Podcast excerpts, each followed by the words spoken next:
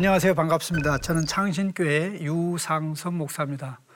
아, 창신교회에서 목회하고 있고요. 그 전에 총신대학교에서 16년 동안 아, 교수로 사역을 했습니다. 오늘부터 네 주에 걸쳐서 어, 빌립보서의 말씀을 가지고 여러분들과 함께 만나서 어, 반갑고요. 특별히 빌립보서를 통해서 어, 하나님께서 우리에게 주시는 놀라운 새로운 차원의 삶, 참 우리가 살아가는 삶이 고통스럽고 힘든데 그럼에도 불구하고 그 상황에서 어, 새롭게 살 수 있는 놀라운 그 말씀을 하나님께서 주시는 것을 어, 이걸 통해서 어, 확인하기를 바랍니다. 어, 특별히 내강을 통해서 제가 하고자 하는 것은 빌립보서 전체의 내용인데요. 핵심 주제는 기쁨입니다. 어, 1장도 기쁨이고 2장도 기쁨이고 3장도 기쁨이고 4장도 기쁨인데 그것을 이제 각각 다른 차원에서 어, 설명한다고 보시면 되겠습니다. 그런 가운데 오늘은 제 1강의로서 그 바울이 감옥 안에서도 어, 기뻐한 것, 도대체 그 이유가 무엇인지 우리가 1장의 내용을 여러 가지로 살펴보는 가운데 예, 확인하기를 아, 원합니다. 아, 특별히 1장을 통해서 제가 말씀하고자 하는 부분은 오늘 아, 특별히 그 빌립보서 교회의 시작과 빌립보와 빌립보 교회와 바울과의 관계에 대해서 말씀하고요. 그리고 두 번째는 어, 그리스도가 전파되어 감옥에서도 기뻐한 바울 그 두 번째 부분이고 그리고 세 번째 부분은 이제 예수 그리스도가 자기에서 산 바울의 삶을 어떻게 어, 전개했는지 그 설명하는 어, 그런 역할을 하게 되겠습니다. 자, 바울이 빌립보에 가서 복음을 전하게 된 것은 바울의 2차 선교 사역입니다.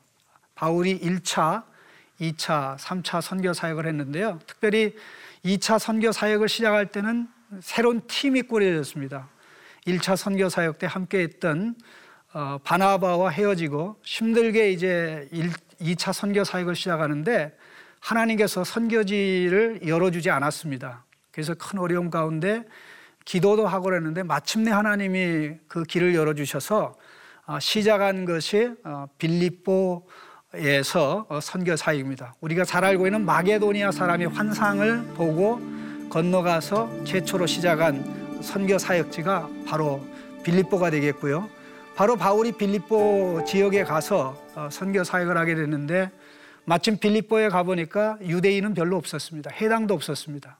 유대인 몇몇 무리들이 그 강가에 있는 소위 기도처에서 아, 그냥 기도할 정도였는데 아, 그곳에 가서 어, 안식일에 그 예배 처스를 돌아보다가 그 하나님이 준비한 인물 루디아를 만났죠. 그 루디아의 길을 열고 마음을 열어서 어, 루디아가 유럽의 첫 번째 개종자가 되었고 어, 그로 인해서 이제 빌립보 교회가 시작됐는데 거기서 이제 복음의 사역이 시작되는 가운데 놀라운 일이 있었던 것이 그 지역에 그한 여인 점치는 귀신 들린 여인을 여러 사람이 공동 투자해 가지고 돈벌이를 하고 있었습니다. 근데 그 여인이 바울과 바울의 일행을 쫓아다니면서 이 사람들은 구원의 길을 가르치는 사람이라고 계속 괴롭히는 일들이 있었는데 그때 바울이 아마 기도하는 가운데 하나님이 확신 주셨던 것 같아요. 그래서 이제 귀신을 어, 쫓아낸 결과 이, 이 여인에게 공동 투자했던 다수의 주인들이 화가 나가지고 사업이 망하게 됐잖아요. 그 때문에. 그래서 이제 그 사법 당국에 고소 고발을 해서 결국 감옥에 갇히게 되는 아, 이런 일이 일어났는데 바울은 감옥에 갇히지 않을 수가 있었습니다. 왜냐하면 로마 시민이기 때문에. 그런데 아, 그는 자기가 편한 것보다는 아, 자기와 동행하는 사람들에게 어려움을 끼치는 것을 원하지 않아서 신라와 함께 기꺼이 감옥에 들어가죠. 탈출에 필요한 모든 기적이 다 일어났습니다. 탈출하려면 선발에 이 사슬이 풀어져야 되잖아요. 그리고 감옥을 지키는 사람이 또 지키지 못하고 졸아야 되잖아요. 이런 일들이 다 일어났는데도 불구하고 바울과 신라는 탈출하지 않고 이 관수가 어, 제수들이 다 탈출했는 줄 알고 그 당시의 규정은 어, 제수가 탈출하면 제수에 대한 책임을 간수가 져야 되기 때문에 자결하려고 했는데 바울이 어, 우리 다 여기 있으니까 어, 생명을 해하지 말라 하는 그 말씀을 하고 결국 그 사람이 예, 밤에 자기 집으로 데리고 와서 다 씻겨주고 식사 대접하고 그 가정이 다 예수 믿고. 그러게 돼서 이제 빌립보 교회가 아, 더 힘을 얻고 출발하게 되었고 바울은 거기서 이제 떠나 어, 빌립보를 떠나서 다른 지역으로 가게 되는 이와 같은 일이 있었는데요. 그 빌립보 교회와 바울과의 관계는 기간이 그렇게 길지는 않습니다. 굉장히 짧습니다. 그러나 그럼에도 불구하고 바울과 빌립보 교회의 이 짧은 만남 그리고 나중에 두 번 걸쳐서 짧은 방문이 있었지만 빌립보 교회와 바울과의 관계는 정말 의리가 있고 한 번 맺어진 관계는 끝까지 가는 아, 그런 점에서는 바울에게는 너무 고맙고 참 고마운 교회라고 할 수가 있고요. 그 빌립보 서신이 아, 출발한 것도 끝까지 감옥에 있는 자기를 보살피고 지키는 그 자기를 돌봐준 것에 대한 일종의 감사 편지와 같은 역할을 하는 것도 사실입니다. 그래서 오늘날 뭐 아, 선교자가 선교지에서 후원하는 교회에게 혹은 성도들에게 아 이래 이래해서 감사합니다 하시 그런 형식을 띄었지만 그러나 전체적으로는 아, 여기에 어마어마한 아, 크리스찬으로서 살아가는 아름다운 그 비밀을 복음의 진리를 가르쳐 준다는 차원에서 우리가 바로 접근할 수 있는 그 주제가 주 안에서 기뻐하는 것. 사실 그런 점에서 빌립보서 전체는 전개됐다고 해도 과언이 아닌데 도대체 기뻐할 것이 없고 또 즐거워할 일이 없는 그런 상황에서 어, 기뻐하라고 얘기하는데 기뻐하라고 하는 바울 자신은 기뻐할 수 없는 최악의 상황에서 기뻐하고 있다. 이게 이 빌립보 교인들을 사로잡고 오늘날 빌립보서를 읽고 있는 성도들을 어, 사로잡는 어, 놀라운 교훈이라고 할 수 있을 것 같은데요. 전반적으로 이제 1장부터 4장까지 나오는 내용을 잠깐 말씀을 기쁨 관련해서 말씀을 드리면 어, 바울은 감옥에서도 성도들을 위해서 기, 도하는 것을 큰 기쁨으로 여긴 그런 측면이 있고요. 이 자기가 감옥에 갇혔지만 감옥에 갇혀서 자기가 갇힌 것을 나쁘게 생각하는 사람도 있고 좋게 생각하는 사람도 있는데 좋게 생각하든 나쁘게 생각하든 그들이 다 예수를 전한다. 그러니까 예수가 전해지니까 나는 기쁘다 하는 그러한 차원의 기쁨이 있고요. 그리고 자기 인생을 얘기하면서 내가 이 땅에 더 남아 살아야 되냐 아니면 가야 되냐라고 계산하는 가운데 내가 가는 게 좋지만 어, 그러나 성도들의 유익을 위해서 어, 고통스럽더라도 더 살아야 되겠다는 막 그런 측면으로 모든 어, 내용들이 기쁨과 관계돼서 하나 나오고 둘 나오고 세 나오고 전체가 막 그런 식으로 어, 전개된다고 보면 뭐 틀림이 없다고 볼 수가 있겠습니다.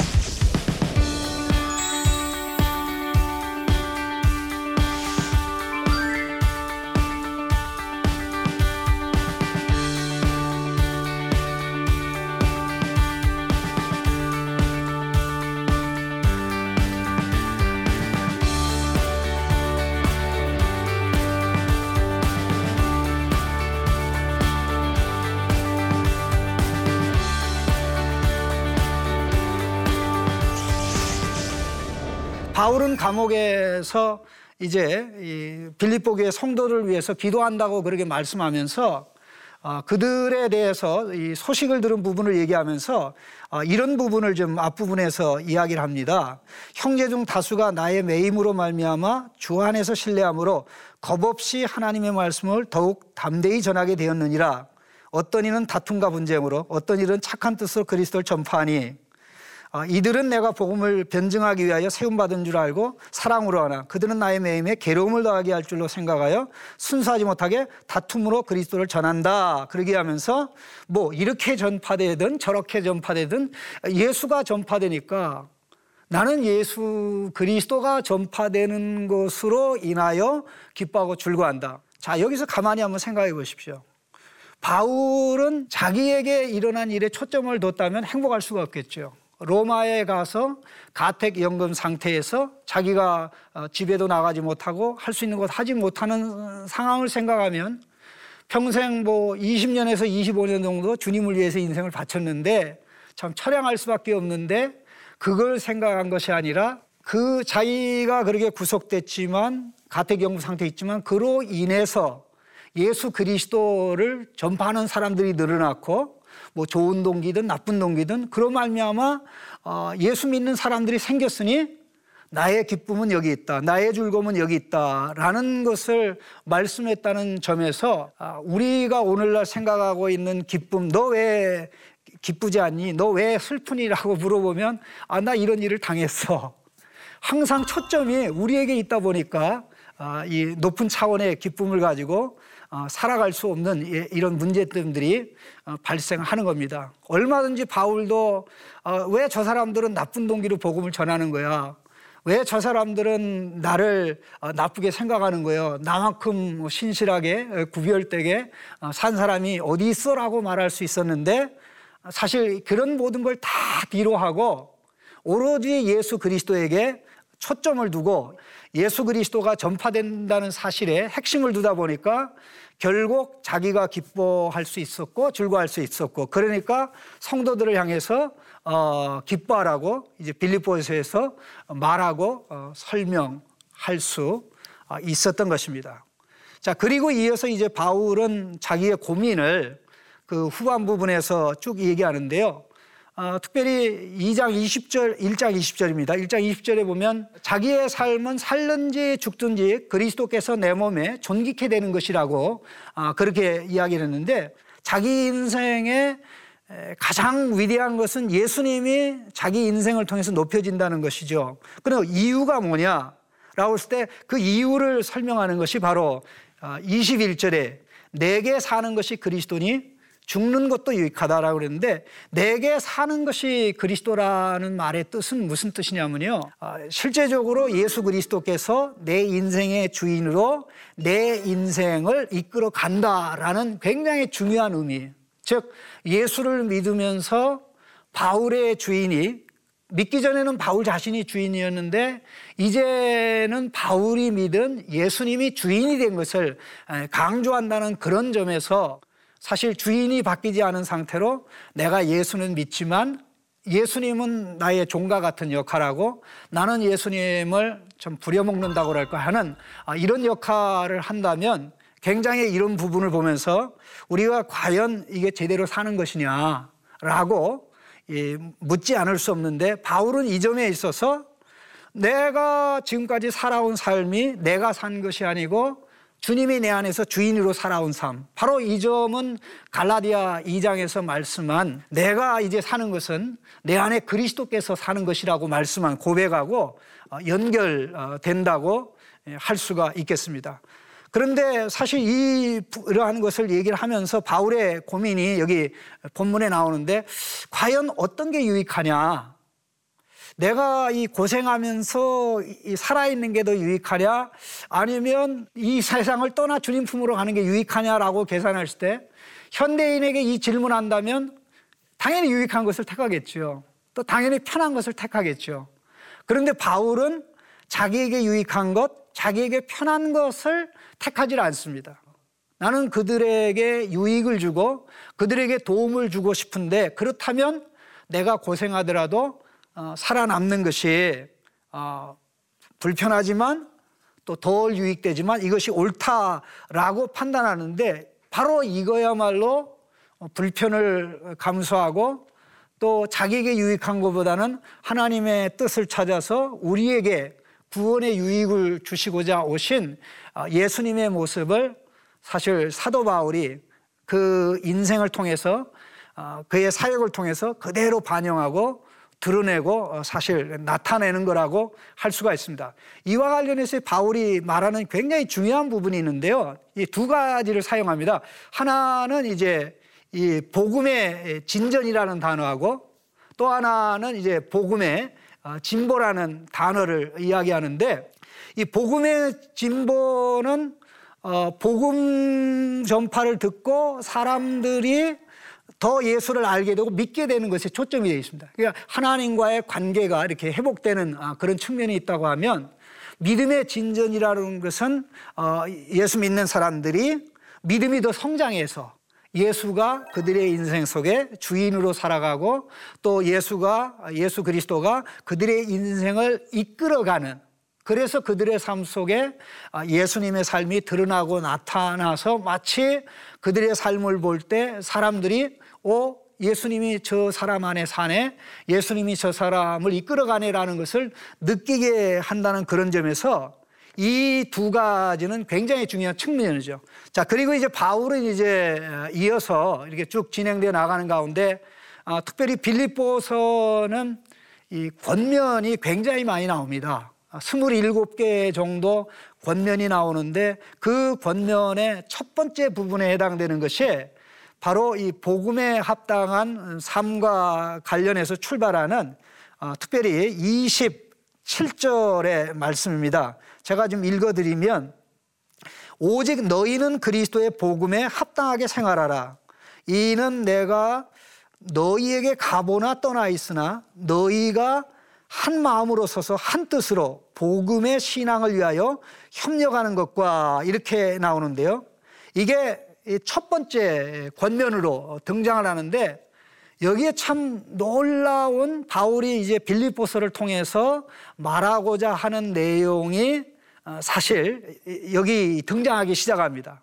자, 우리말 성경에는 그냥 오직 그리스도의 복음에 합당하게 생활하라 이렇게 생활하라라고 돼 있는데 여기에 사용된 단어는 우리가 잘 알고 있는 뭐 우리가 폴리스라는 단어 란뭐 경찰이라는 단어인데 이게 헬라어의 도시라는 단어인데 이 도시라는 단어를 사실 동사로 만든 것이 이게 그 πολιτεύομαι라는 단어입니다. 그러니까 시민으로 살아가는 것.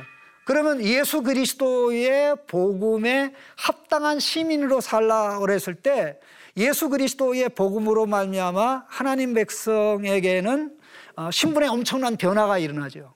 그 신분의 엄청난 변화는 어, 정말 돈으로 얻을 수도 없고 학교 교육으로도 얻을 수 없고 또 세상의 어떤 기술과 능력으로도 얻을 수 없는 오직 예수 그리스도의 어, 복음으로 말미암아 아, 하나님의 은혜로 우리에게 주어지는 것인데 바울이 이것을 풀어가고 설명한다는 점에서는 굉장히 의미심장한 어, 교훈을 던져줍니다.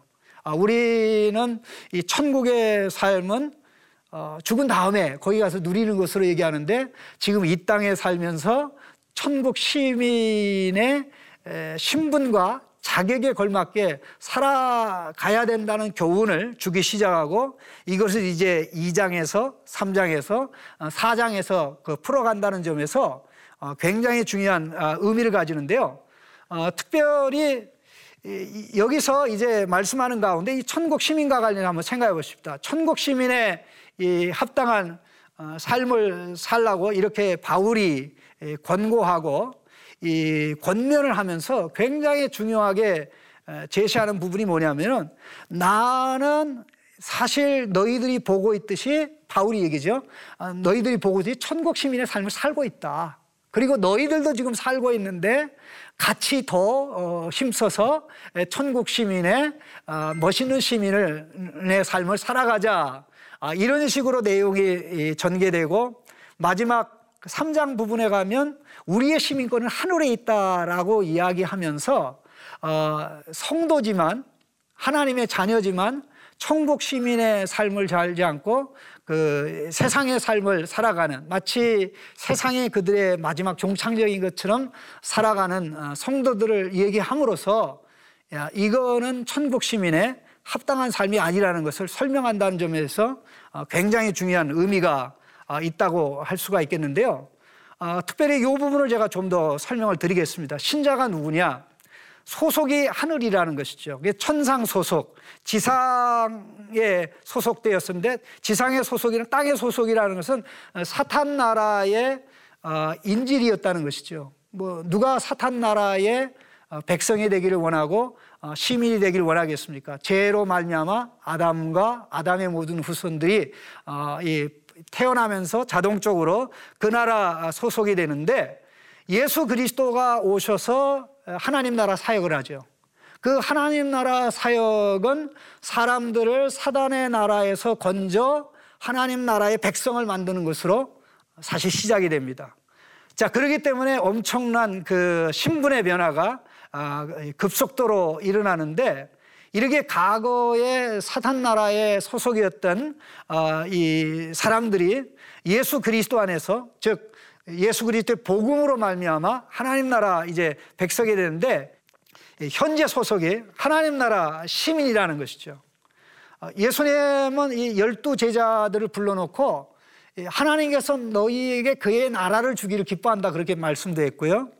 그리고 예수님은 누가복음 22장에서는 어, 십자가를 앞에 두고 내가 하나님의 나라를 어, 너희에게 위탁한다 그렇게 말씀까지 했고요. 그 다음에 뭐 빌립보서 3장 20절은 우리의 시민권 하늘에 있는지라 이런 말씀을 쭉 해서 설명을 하는데 놀라운 사실은 우리의 소속이 천상이기 때문에 어, 천상이기 때문에 그 우리는 땅에 있지만 지금 땅에 발을 딛고 살아가지만 그러나 우리의 소속은 저 위라는 거예요.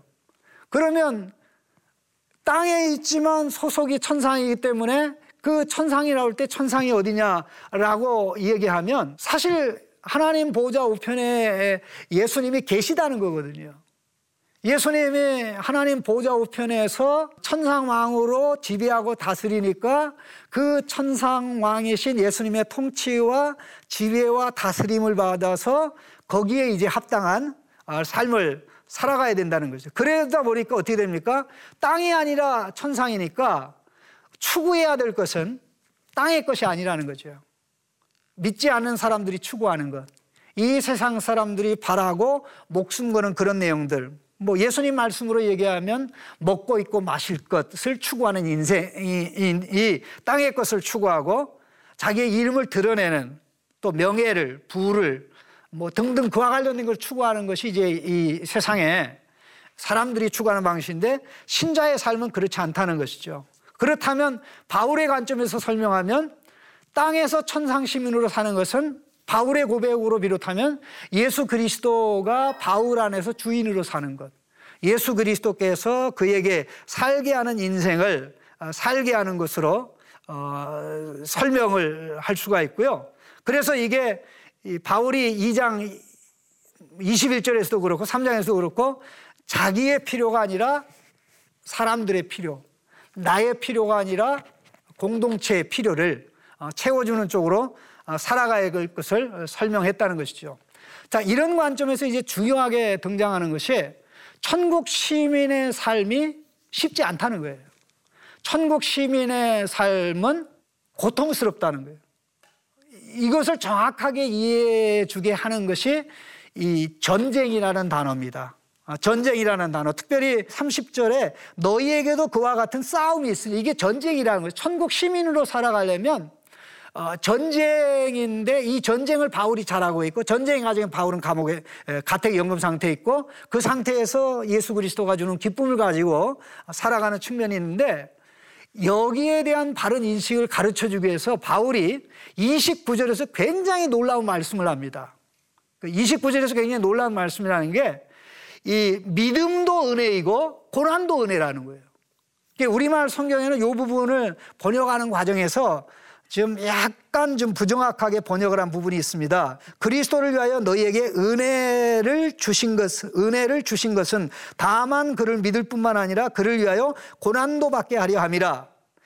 즉, 은혜를 주신 목적으로 믿음과 고난을 얘기하는데 실제적으로 헬라어 원문을 보면 본문이 얘기하는 것은 하나님께서 우리에게 두 가지를 은혜로 주셨는데 두 가지 은혜의 내용이 그 중에 하나는 믿음이고 하나는 고난이라는 겁니다. 예수 그리스도를 믿는 것, 예수 그리스도 때문에 고난받는 것. 그러면 이 내용은 어, 신약 성경 전체의 핵심적인 가르침을 사실 요약한다고 봐도 과언이 아닙니다. 예, 수님께서 가르친 이 믿음의 길은 어, 사실 고난의 길이거든요.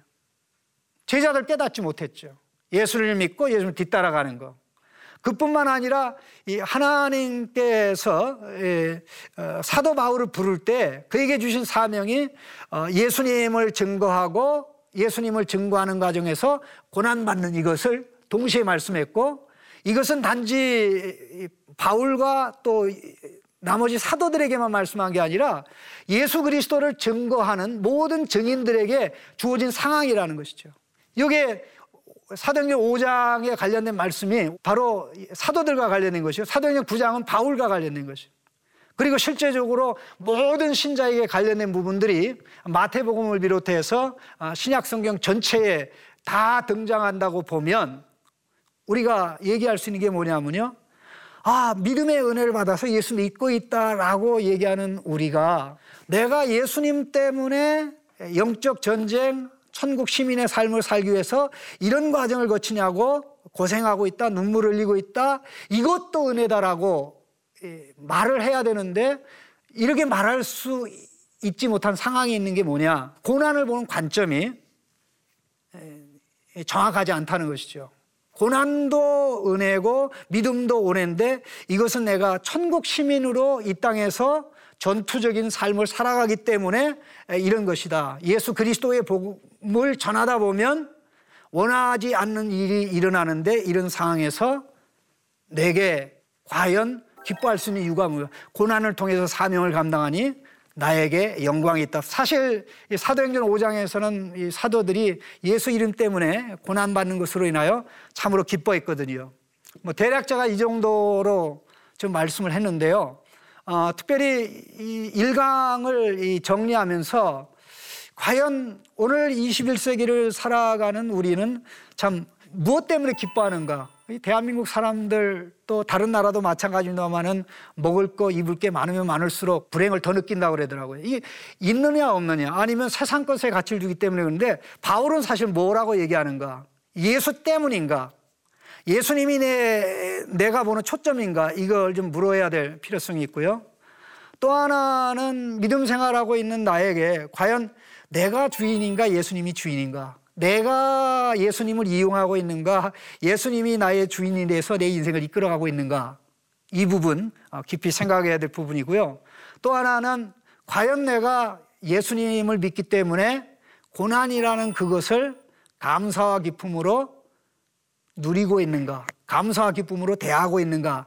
하는 이러한 그 질문은 아, 우리가 해야 될 굉장히 중요한 질문이라고 보고요.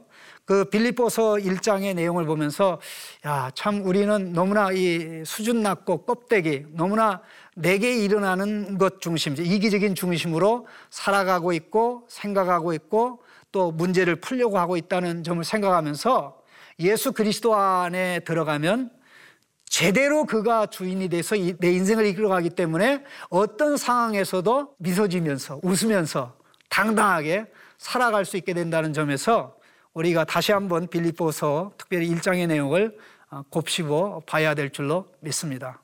예, 오늘 강의는 여기까지고요. 다음 주 강의를 소개해 드리면 다음 주는 2강인데요. 빌립보서 2장 천국 시민의 삶의 본격적인 모델이 되는 예수님 또 신자가 세상에서 어떻게 살아야 되는지 그리고 예수님의 모델을 따라 산 그 빌립보 교회 성도 두 인물을 다루는 것으로 강의가 진행되겠습니다. 감사합니다.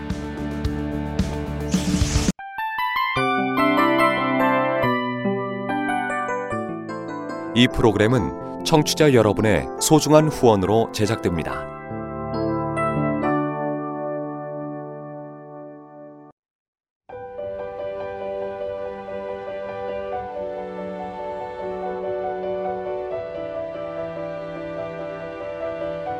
세상에는 수많은 교회들이 있지만 더 깊이 있는 말씀 강해를 찾기 위해 크기로만 교회를 선정하지 않습니다.